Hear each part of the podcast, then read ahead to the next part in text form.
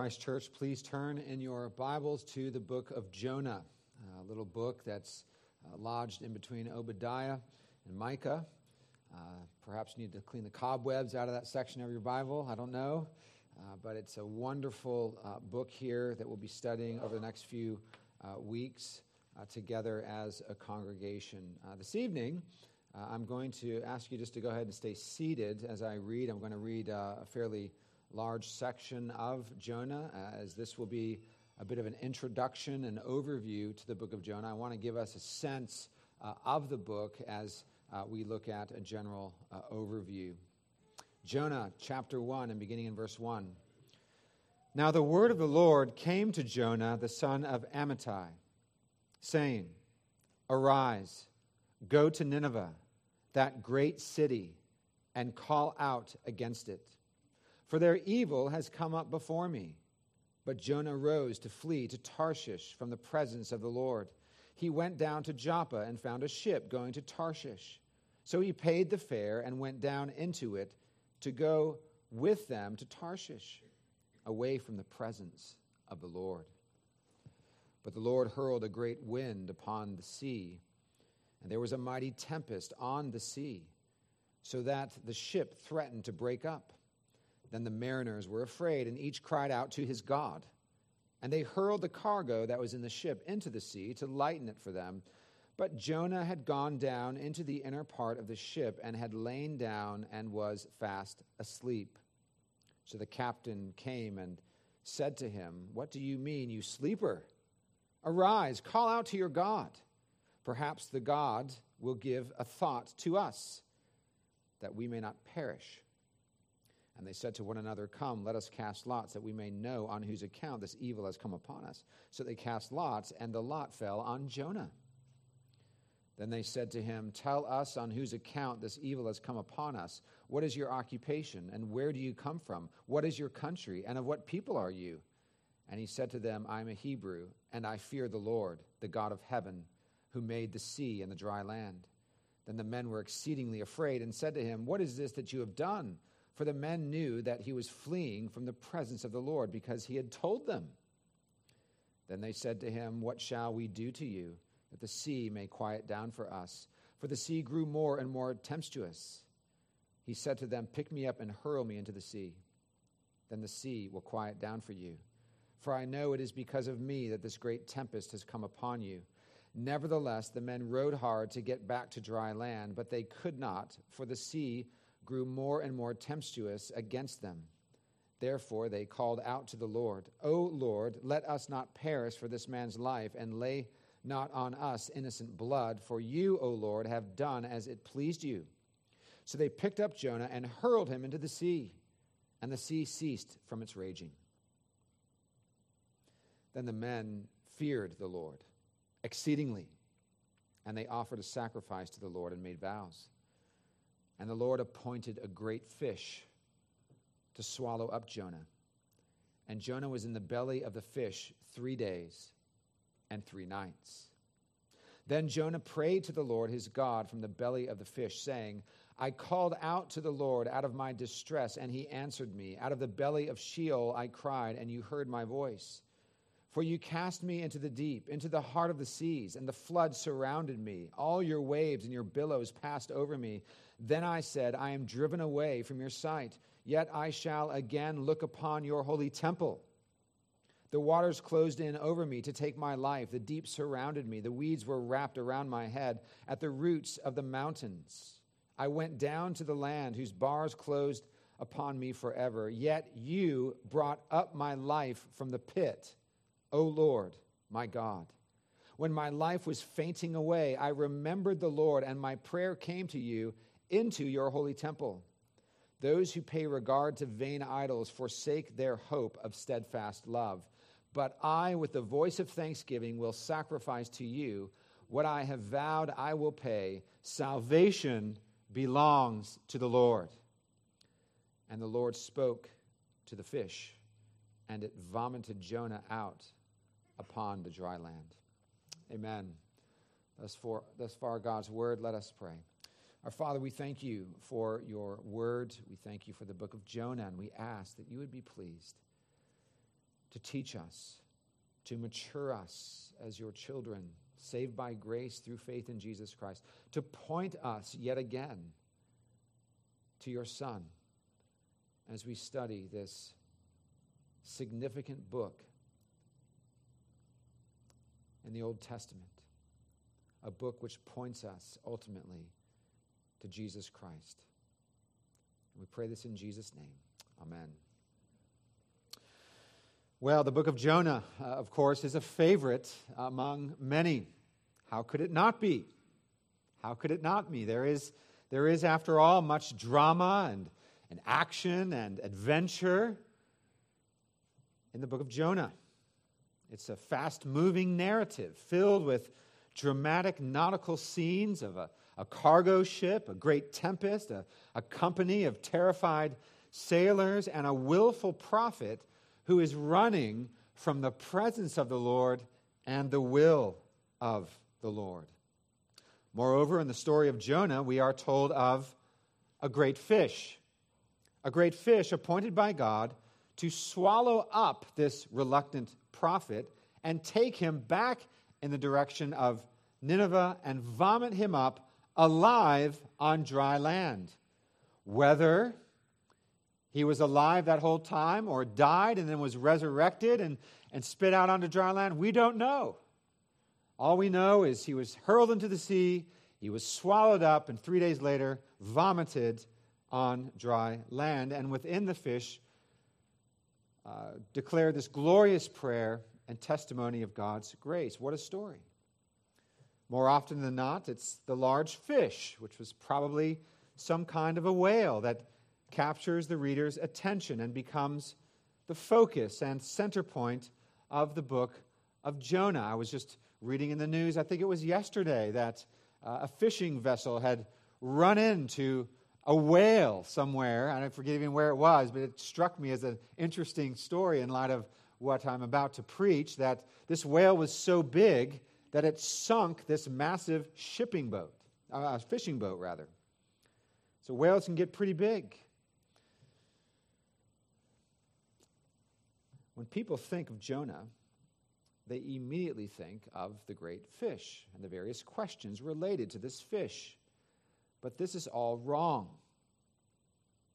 This is all wrong. It's a glaring error of biblical interpretation to put the focus on the fish. Jonah is not primarily about a great fish who swallows a reluctant prophet. The book of Jonah is chiefly about a great God who loves guilty sinners. Let me say that again. Jonah is not primarily about a great fish who swallows a reluctant prophet. No, the book of Jonah is about a great God, chiefly about a great God who loves guilty sinners. The book of Jonah is about a great God who has compassion upon the wicked and idolatrous people of Nineveh and literally moves heaven, seas, pagan sailors, and a great fish to bring his word of salvation through Jonah to these pagans. Jonah is a book about God and his sovereign grace towards sinners. Grace, again, which comes through the faithful preaching of his word. Christ Church, let us never forget let us never forget that salvation does not come through moral strivings, by filling up trophy cases with tarnished good works. No, salvation comes through God's sovereign grace in Christ. He has done it.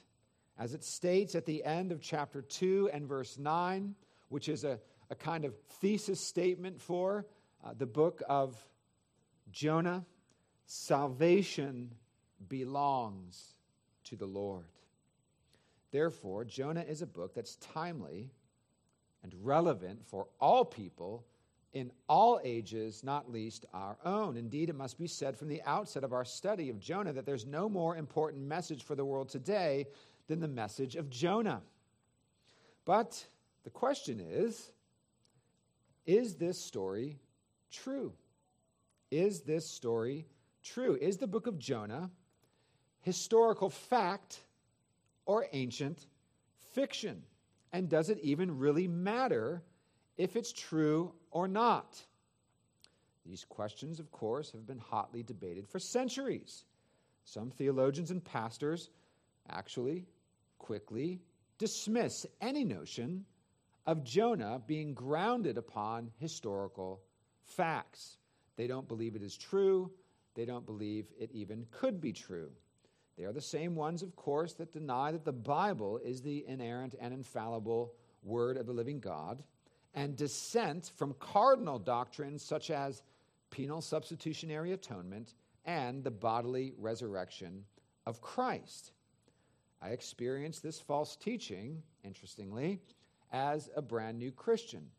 It was literally the week after I was saved that I decided to go to a church in the downtown uh, of, of Clemson, South Carolina.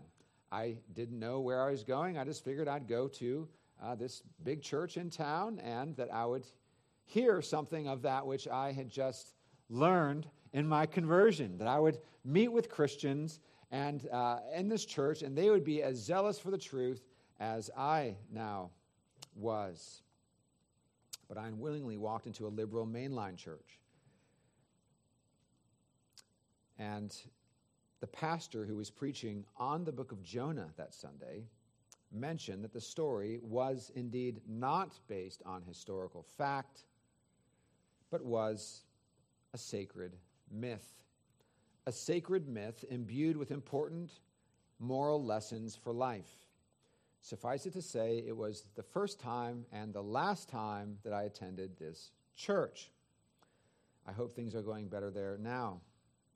This morning, a church member actually stopped me and said that a person that he knows, who used to be a sound believer, but later gave in to the lies of liberal Christianity, believes that Jonah is a myth, that it never really happened.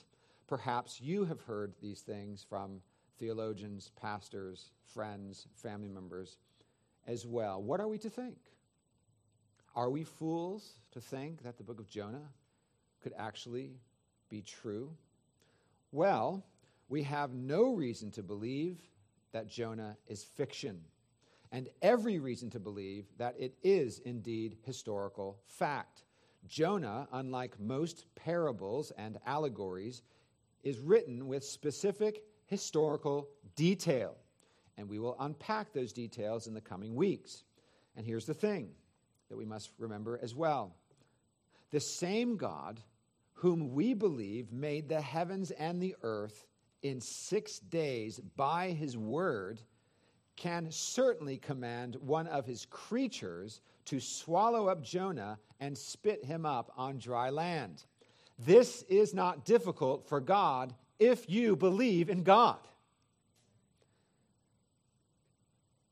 When we look at the world, when we look at all that God has made, it seems so evident that there is intelligent design, as it were, that there is a maker who has created the heavens and the earth with such beauty, with such majesty, with the signature of his wisdom and power and love and glory all over creation. We see it every day in the Charleston Low Country. We see it in the foliage in the trees and the marsh and the oceans and the birds and all of these beautiful things in all kinds of colors.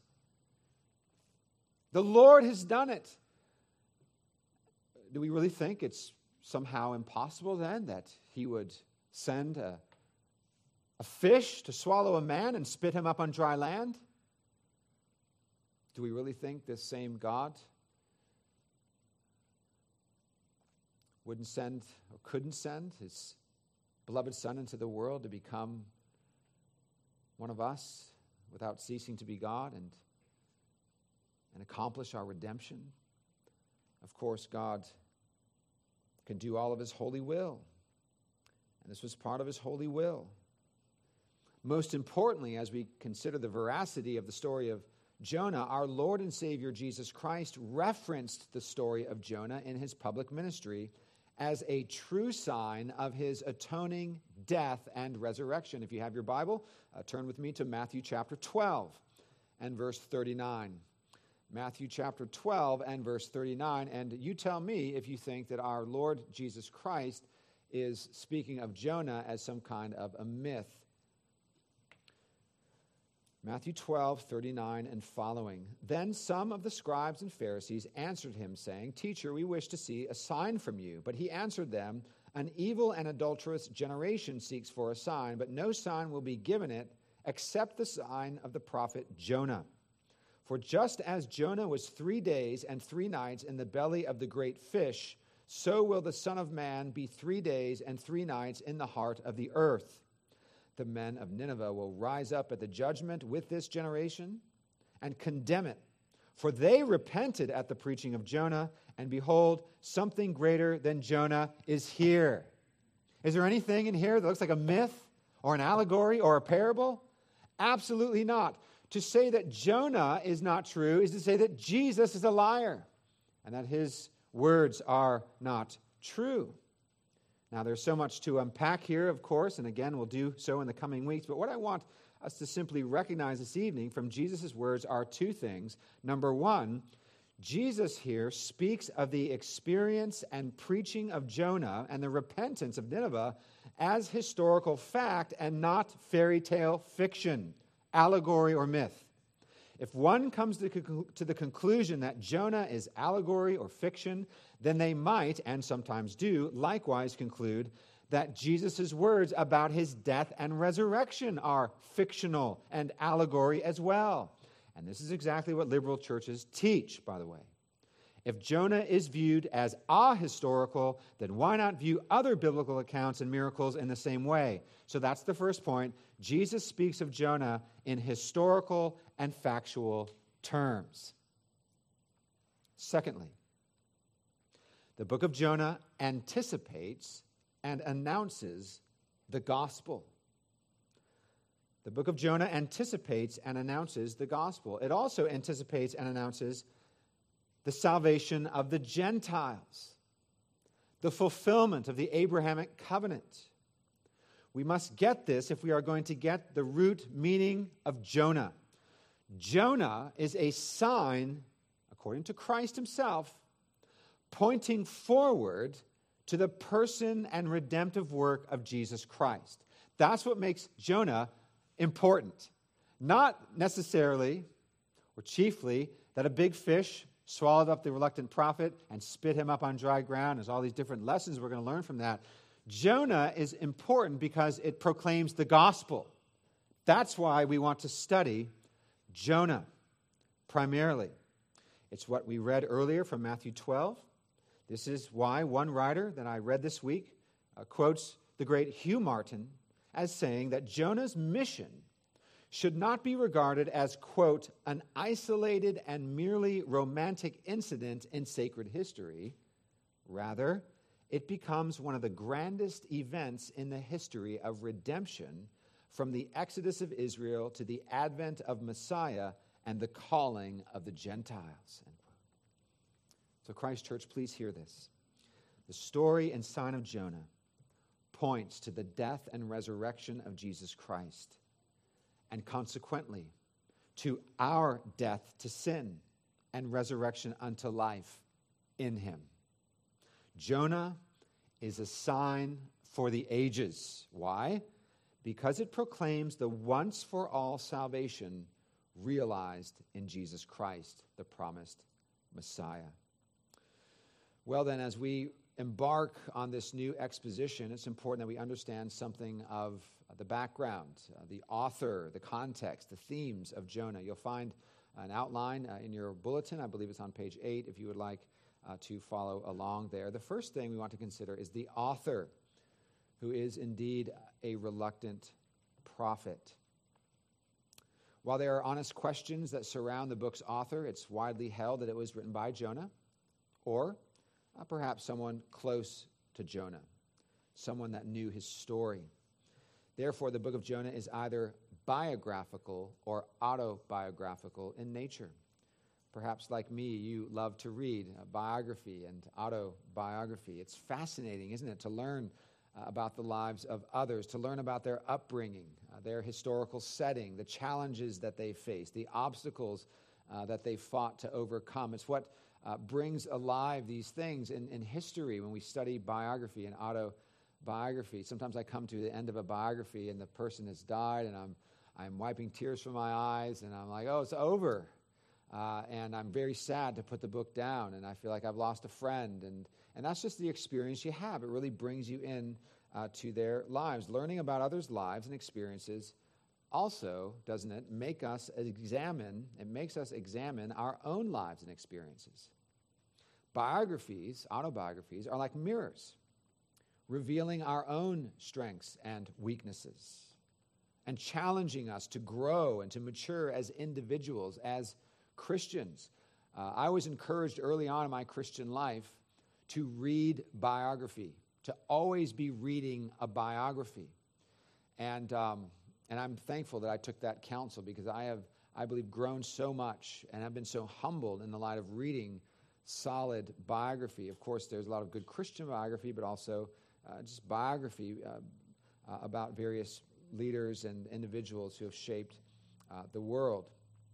Learning uh, about uh, others' lives and experiences does make us examine our own lives and experiences. And so, what we will learn over the next several weeks is that Jonah's story often reflects our own. It exposes our own sinful tendencies as individuals, as a church, such as reluctance in evangelism and mission, a lack of compassion for the lost, especially for our political enemies. It's interesting when you, and we'll talk about this over and over, but you know, here is uh, Jonah being sent to, as we will learn in a minute, the primary enemies of Israel to preach the gospel to them. And the nation of Israel as a whole will surely despise the nation of Assyria and, and the capital of Nineveh. And yet he's sent there. Do we find these kinds of things in our own hearts? If God were to come and say, You must go to this country or that country or this region or that region, do we put our political uh, ideals or uh, our own safety and comfort as the first thing? Uh, do we immediately despise a people because of their background, their politics, their military power, their, the things that we hear on cable news? Do we put that first when we think about a people who needs the gospel just as much as we do? We're going to learn these things and be rebuked, I think, for these things, all of us in this room, uh, as we walk through Jonah. And then, of course, there's that love for comfort over a love for the lost that we are all guilty of. Consequently, if we're going to truly learn and grow from our time in the book of Jonah, we need to be open to rebuke and correction and change, all of us. We need to be willing, by God's grace, to repent and to mortify our sins of willful disobedience and self pity. We need to confess when zeal for comfort and worldly possessions has eclipsed our zeal for God's glory and the salvation of the nations. We need to be willing to confess if we, like Jonah, have been fleeing the presence of God. We can give the appearance that our walk with God is very strong and stable and settled, and, and yet the reality is we we're fleeing from God. We're holding on to some particular sin. Maybe it's sexual sin. It's holding on to this and saying, Well, Lord, I'm giving you all of this. I'm just going to keep this little sin over here. And really, what that is, is fleeing from God, is hiding from Him. By studying Jonah's life and weaknesses, we will see our own. May it lead us to a deeper faith in Christ and a stronger devotion to Him, all by his grace and spirit. Well, this leads us to the historical context of Jonah. And we have to ask who exactly was Jonah? Who was Jonah? Well, we don't know a whole lot about him. Jonah was a prophet in the northern kingdom of Israel. Uh, he lived in the early to middle decades of the 8th century BC, not long after Elijah and Elisha lived and ministered as prophets. Jonah labored under, we do know this, the wicked reign of King Jeroboam II. And all of this is recorded in 2 Kings 14. If you would like to turn there in your Bibles, uh, uh, 2 Kings 14, 23 and following states this In the 15th year of Amaziah, the son of Joash, king of Judah, Jeroboam, the son of Joash, king of Israel, began to reign in Samaria, and he reigned 41 years. And he did what was evil in the sight of the Lord. He did not depart from the sins of Jeroboam, the son of Nebat, which he made Israel to sin. He restored the border of Israel from Lebo Hamath as far as the sea of the Arabah, according to the word of the Lord, the God of Israel which he spoke by his servant Jonah, the son of Amittai, the prophet who was from Gath Hepher. Now, it's important to remember that the prophets of Israel, the prophets of Israel were covenant prosecutors. In other words, like prosecuting attorneys, they confronted Israel for being covenant breakers. They prosecuted Israel for being covenant breakers. You see this over and over in both the major and the minor prophets. They come in to Israel and they declare that they have broken God's laws, they are guilty, and they will come under God's judgment unless they repent. And then, of course, they give the word of hope in anticipation of the Messiah. But they were covenant prosecutors.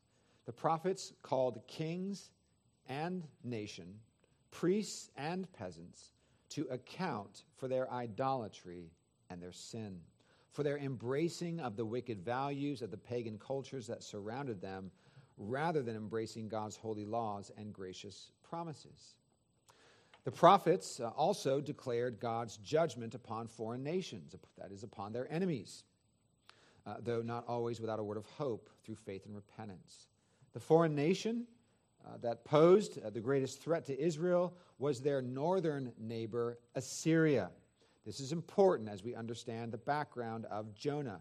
There was constant concern, uh, much like in 1940 when uh, England was bracing themselves for uh, the Germans to, to enter their island. this was the same thought that uh, Israel had about Assyria. There was constant concern that the Assyrian Empire, with their mighty army, would conquer them. And where was and, and where was Jonah commanded to go and to preach God's word? The capital of Assyria, namely Nineveh. Every Hebrew in Israel would have known the reputation of Nineveh. A nest of idolatrous religion, sexual perversion, and child sacrifice. It's interesting how people think that our culture is growing as a people, maturing, when we are sacrificing our children as a nation to sexual perversion. It's extraordinary when we think that we are moving forward as a nation, when we are exalting all manner of wicked perversion and idolatry. This was Nineveh. God had called his people to be holy, to be set apart, and to be godly. So, why would they ever want to go to Nineveh? Well, you go to Nineveh when God commands you to go to Nineveh. That is, unless you're disobedient and you run in the opposite direction. It's important that we remember Jonah's context. A prophet from the northern kingdom of Israel, serving under an evil king in Israel, and called to go to their nation's number one political enemy to preach God's word of judgment and salvation. What a job. What a calling. Remember this context, remembering this context will help us to make important applications in the weeks to come. So we've considered the author, uh, we've considered the historical context. What is the main theme of Jonah? Well, we mentioned it earlier, didn't we? The theme is salvation belongs to the Lord. As we've been learning on Lord's Day mornings in Paul's letter to the Romans, salvation is not something that we receive because of family ties or religious affiliation or good works. It's not something we earn through our good works or good intentions. No, salvation belongs to the Lord. Salvation is from the Lord. We do not, we do not earn it, we do not uh, deserve it, we, have, we do not have a right to it. It's a gift from God, lest any man would boast in himself uh, for his right standing with God. Salvation is a work of God's free grace, accomplished by the Messiah, Jesus Christ, and irresistibly applied by the Holy Spirit. All of this is taught in the book of Jonah. Indeed, the book of Jonah teaches that God is sovereign over salvation, but he's also sovereign over everything else. From the smallest thing to the greatest, he is the sovereign God. We learn this powerful lesson in the book of Jonah again and again, and it's a great comfort, is it not, to know that we do not live in a world of random circumstance, of chaos. No, God is sovereign over all things and even uses, as Augustine taught, sin sinlessly to carry out his own ends and will. Our Reformed confessions, of course, teach us about the providence of God, which is the outworking of his sovereignty in everyday life. And in Westminster Larger Catechism, question and answer 18, the question is asked What are God's works of providence? Answer God's works of providence are his most holy, wise, and powerful, preserving and governing all his creatures, ordering them and all their actions to his own glory. In the Heidelberg Catechism, we have two questions and answers that are some of the most precious uh, descriptions of God's providence uh, written anywhere. Questions 27 and 28 of the Heidelberg Catechism. What do you understand by the providence of God? Answer God's providence is his almighty and ever present power, whereby, as with his hand, he still upholds heaven and earth and all creatures, and so governs them that leaf and blade, rain and drought, fruitful and barren years, food and drink, health and sickness, riches and poverty, indeed, all things come to us not by chance but by his fatherly hand. What does it benefit us to know that God has created all things and still upholds them by his providence? We can be patient in adversity, thankful in prosperity, and with a view to the future, we can have a firm confidence in our faithful God and Father that no creature shall separate us from his love. For all creatures are so completely in his hand that without his will they cannot so much as move. How comforting that we do not live in a world of chaos, random circumstance. We live in a world that our Father reigns over by his sovereign hand. And he works, as Romans 8:28 says, all things, not some things or most things, but all things, the good and the bad, uh, the wealth and the poverty, all the leaf and the all everything that happens in life we can trust the Lord even when we don't understand. And there are lots of things in this life we do not understand. And there's lots of pain that we experience in this valley of tears in which we live. Every one of us in this room is experiencing it now in some measure. The thorniness of this present evil age. But we trust the Lord and we lean not on our own understanding. And we continue to look to Him and believe His promises and anticipate the glory that is to come. In the book of Jonah, we see God's providence, one act of providence after another, and his control over all things like the wind, the lot that was cast, the whale that was sent, the preserving of Jonah in the whale and being spit up on dry land the plant that came up, the plant that withered, all these things, from the smallest to the greatest, God is sovereign in his providence. But In the book of Jonah, we see a special focus, do we not, upon God's sovereignty and salvation and his plan to work that salvation not just in Israel, but among the nations. And so here we see God's sovereign plan for the nations, do we not? And all of this, of course, works into our, our understanding of mission. And God is the one who is saving, and Christ is the one who is building his church.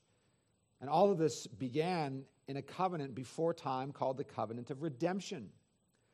Of course, this sovereign plan or purpose was ratified before time between the Father, the Son, and the Holy Spirit.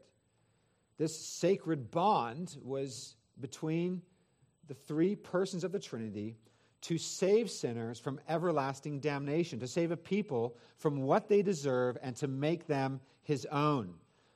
Before time, the Father uh, declared to the Son, I will send you. The Son willingly accepts, and they bond together, and the Spirit as well, to do this a sacred bond, a covenant of redemption. We see evidence of this covenant of redemption in Ephesians chapter 1. We also hear of it in the words of Jesus in his high priestly prayer in John 17, 3 and 4. Listen to this John 17, 3 and 4. Jesus says, And this is eternal life, that they know you, the only true God, and Jesus Christ, whom you have sent. I glorified you on earth, having accomplished the work that you gave me to do.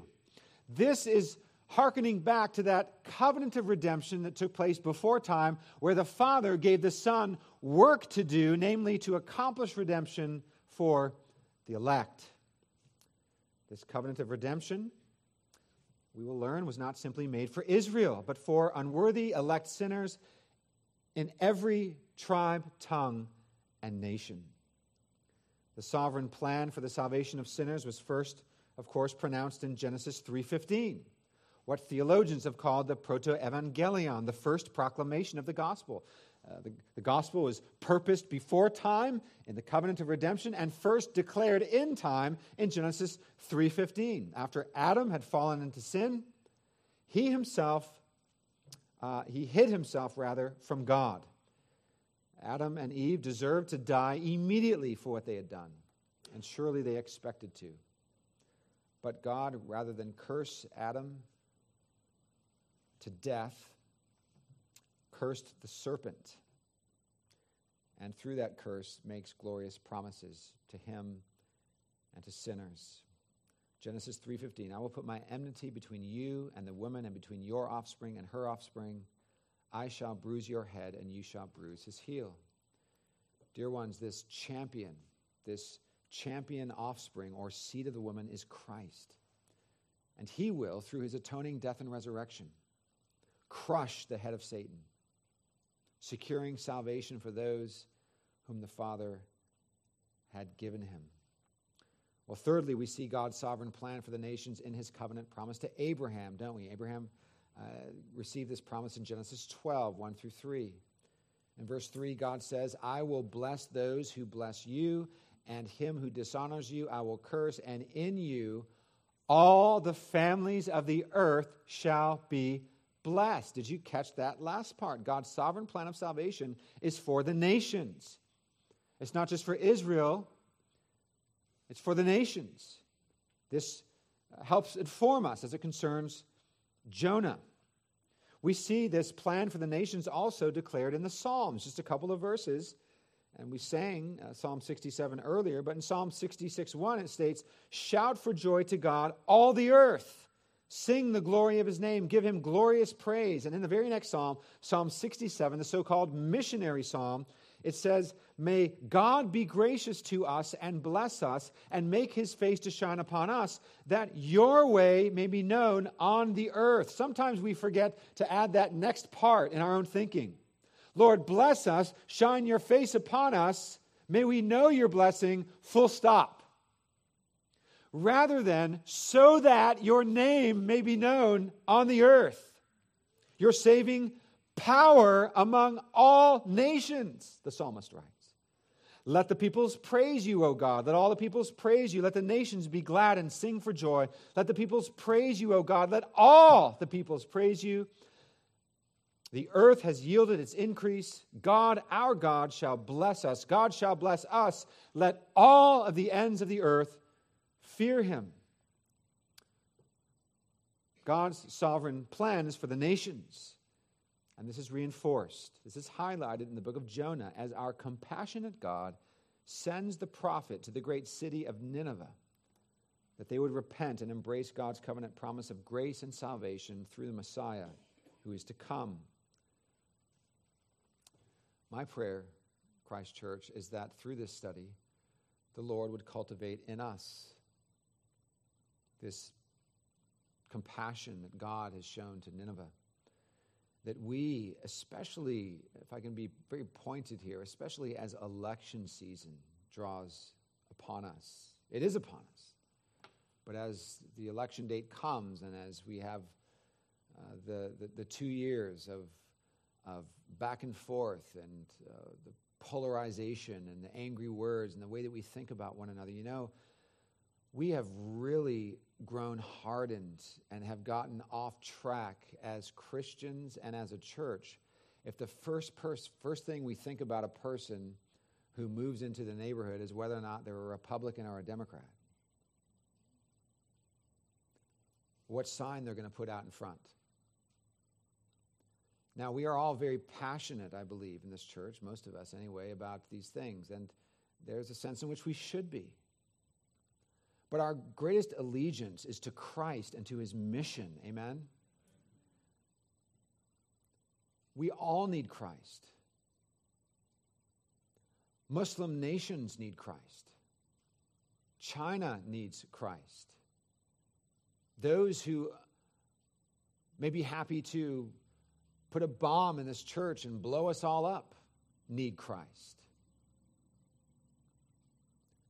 Our enemies need Christ. We are called to, last time I checked my Bible, love our enemies and to pray for them and to pray for those who persecute us. You see, it's so easy to allow the political polarization of our culture with so much at stake, and there is so much at stake, to begin to get us off track as it concerns our Christian witness. We are Christians first. We are followers of Christ first. We first think through the lenses of Scripture, not through the lenses of Fox News or CNN or whatever channel you like to watch or that I like to watch.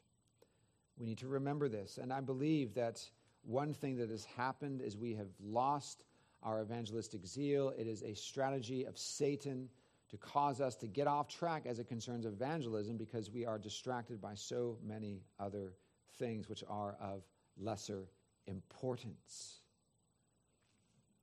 God's sovereign mission to the nations, of course, looks different in the Old Testament than it does in the New.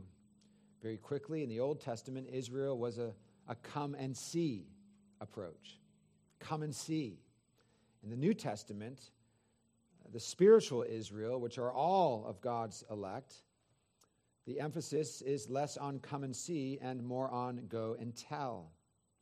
Indeed, the Great Commission from our Lord Jesus Christ is to go into all the world and make disciples, baptizing them and teaching them all that Christ commanded. And so there's a go aspect, there's a, an aspect of making disciples, which really must be done in one place, but there's never, you never lose that going either. We are a disciple making church, and we must be a sending church. The Holy Spirit was poured out upon the church at Pentecost to empower the church to be faithful witnesses in the mission that God has given to us. And it's through this mission of gospel proclamation and the making of disciples that God would pour out his sovereign grace upon the elect of the nations. Jonah understood the heart of God toward the nations, especially toward the Ninevites. In fact, it bothered him. He understood it and it bothered him. He had a bad attitude towards God's grace for Nineveh, as is often the case even with us. God's compassion for the lost far outweighs our own. How about God's sovereign grace for the nations? Look at chapter 4 and verse 2 of Jonah. And he prayed to the Lord and said, That is, Jonah prayed to the Lord and said, O Lord, is not this what I said when I was yet in my country? That is why I made haste to flee to Tarshish, for I knew that you are a gracious God and merciful, slow to anger, and abounding in steadfast love, and relenting from disaster.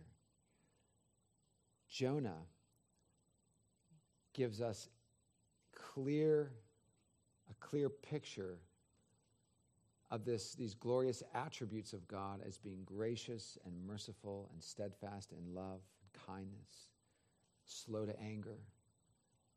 This is the God we serve. This is the God that we serve as we go into all the world and make disciples. Jonah knew the heart of God. Jonah knew what God would likely do through his preaching in Nineveh, and so he fled. This also teaches us, doesn't it, about the sin, stubbornness, and selfishness of God's people. Look with me at chapter 4 and verse 5. Jonah went out of the city and sat to the east of the city and made a booth for himself there. He sat under it in the shade till he should see what would become of the city. Now the Lord God appointed a plant and made it come up over Jonah, that it might be a shade over his head to save him from his discomfort. So Jonah was exceedingly glad because of the plant. Jonah is not just glad, but exceedingly glad because of this dinky little plant that's giving him a little bit of shade. But when dawn came up the next day, God appointed a worm that attacked the plant. So God is sovereign over worms as well as whales. He appoints a worm that attacked the plant so that it withered. When the sun rose, God appointed a scorching east wind, and the sun beat down on the head of Jonah so that he was faint. And he asked that he might die, and said, It is better for me to die than to live. But God said to Jonah, Do you do well to be angry for the plant? And he said, Yes, I do well to be angry, angry enough to die. This is the one who just previously in chapter 2 has been repenting and glorying in the grace of God and declaring salvation is of the Lord. Now he's back in this, this attitude. And the Lord said, You pity the plant for which you did not labor, nor did you make it grow, which came into being in, uh, in a night and perished in a night. And should I not pity Nineveh, that great, that great city in which there are more than 120,000 persons? Who do not know their right hand from their left, and also much cattle.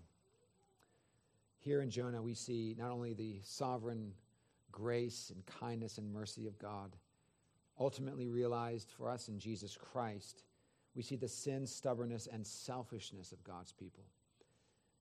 And we aren't so different than Jonah, the reluctant prophet. And so, dear ones, just a couple of words of encouragement. Let us look to Christ. Jonah is a sign pointing to Christ, anticipating Christ and his life, death, three days in the tomb, and resurrection. May we look to him, not to the law, not to good works, not to our missionary enterprises as that which will make us right before God, but to Christ. And let us recognize that we have been called as a church to obey the Great Commission. Uh, the PCA's motto is uh, that we would be faithful to the Scriptures, true to the Reformed faith, and obedient to the Great Commission. We are a Great Commission church, and so may we be busy about this. And we hope and pray that our mission conference coming up will be a great encouragement and stimulus to us. Thirdly, if, dear one, you are hiding from God, if you are fleeing the presence of God, Repent. Turn from whatever sin is dividing you from God, is separating you from communion with God, and come back to Him.